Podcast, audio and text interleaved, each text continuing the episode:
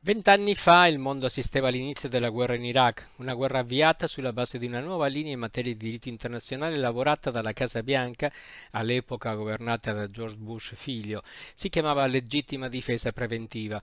Estranea alla Carta delle Nazioni Unite, era stata utilizzata per la prima volta dagli Stati Uniti nel 2001 per invadere l'Afghanistan e ufficializzata nel 2002 con l'inserimento nella National Security Strategy presentata da Bush al Parlamento di Washington.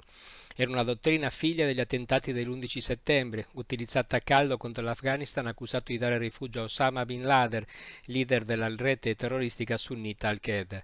Secondo l'intelligence americana, da lì Bin Laden avrebbe potuto organizzare attentati contro strutture e cittadini degli Stati Uniti. In realtà Bin Laden sarebbe stato individuato e ucciso solo nel 2011, non in Afghanistan bensì in Pakistan, alleato di ferro degli Stati Uniti.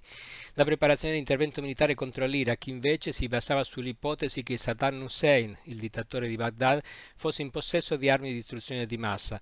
Fu la prima volta in cui uno Stato democratico divulgò e usò ufficialmente una fake news costruita a tavolino per indirizzare l'opinione pubblica nazionale e internazionale. Il 5 febbraio 2003 l'allora segretario di Stato americano Colin Powell si presentò all'ONU con una fialletta piena di polvere bianca. Era antrace, a suo dire, e costituiva la prova dell'esistenza dell'arsenale chimico dell'Iraq ma dopo anni di guerra in Iraq l'antrace non fu mai trovato. Lo stesso Powell nel 2005 definì quel discorso all'ONU una macchia per la sua carriera. Intanto però il principio della legittima difesa preventiva si era affermato, superando quanto recita sullo stesso tema il 51 articolo della Carta dell'ONU. Tornando indietro nel tempo, soltanto l'intervento del 1990 per liberare il Kuwait dall'invasione irachena fu compiuto rispettando tutti i crismi del diritto internazionale. Riuscì infatti a ottenere il via libera dell'ONU grazie all'astensione dell'Unione Sovietica nel Consiglio di sicurezza. Per il resto, con il diritto di veto in mano a cinque potenze schierate su fronti diversi, nei casi di violazione della Carta dell'ONU è stato impossibile arrivare a interventi concordati e condivisi. Perciò la dottrina della legittima difesa preventiva è diventata una scorciatoia interessante non soltanto è stata usata dagli Stati Uniti, ma è condivisa da Australia, Regno Unito e anche ad Israele.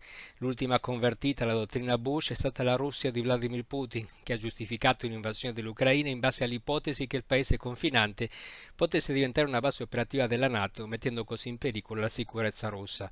Oggi il momento di iniziare un dialogo tra le parti in guerra e questo è grande intoppo. Come conciliare il diritto dell'Ucraina di riavere i territori occupati, sancito dalla Carta dell'ONU, e il diritto della Russia a garantirsi che da quella frontiera non arrivino pericoli in futuro, rivendicato sulla base della legittima difesa preventiva. Un rebus di difficile risoluzione, per garantire la pace nel mondo, invece, le prime mosse dovrebbero essere la riforma del Consiglio di sicurezza dell'ONU e la riscrittura delle regole, perché, se siamo arrivati a questo punto, è anche grazie all'uso disinvolto del diritto alla carte da parte delle potenze globali.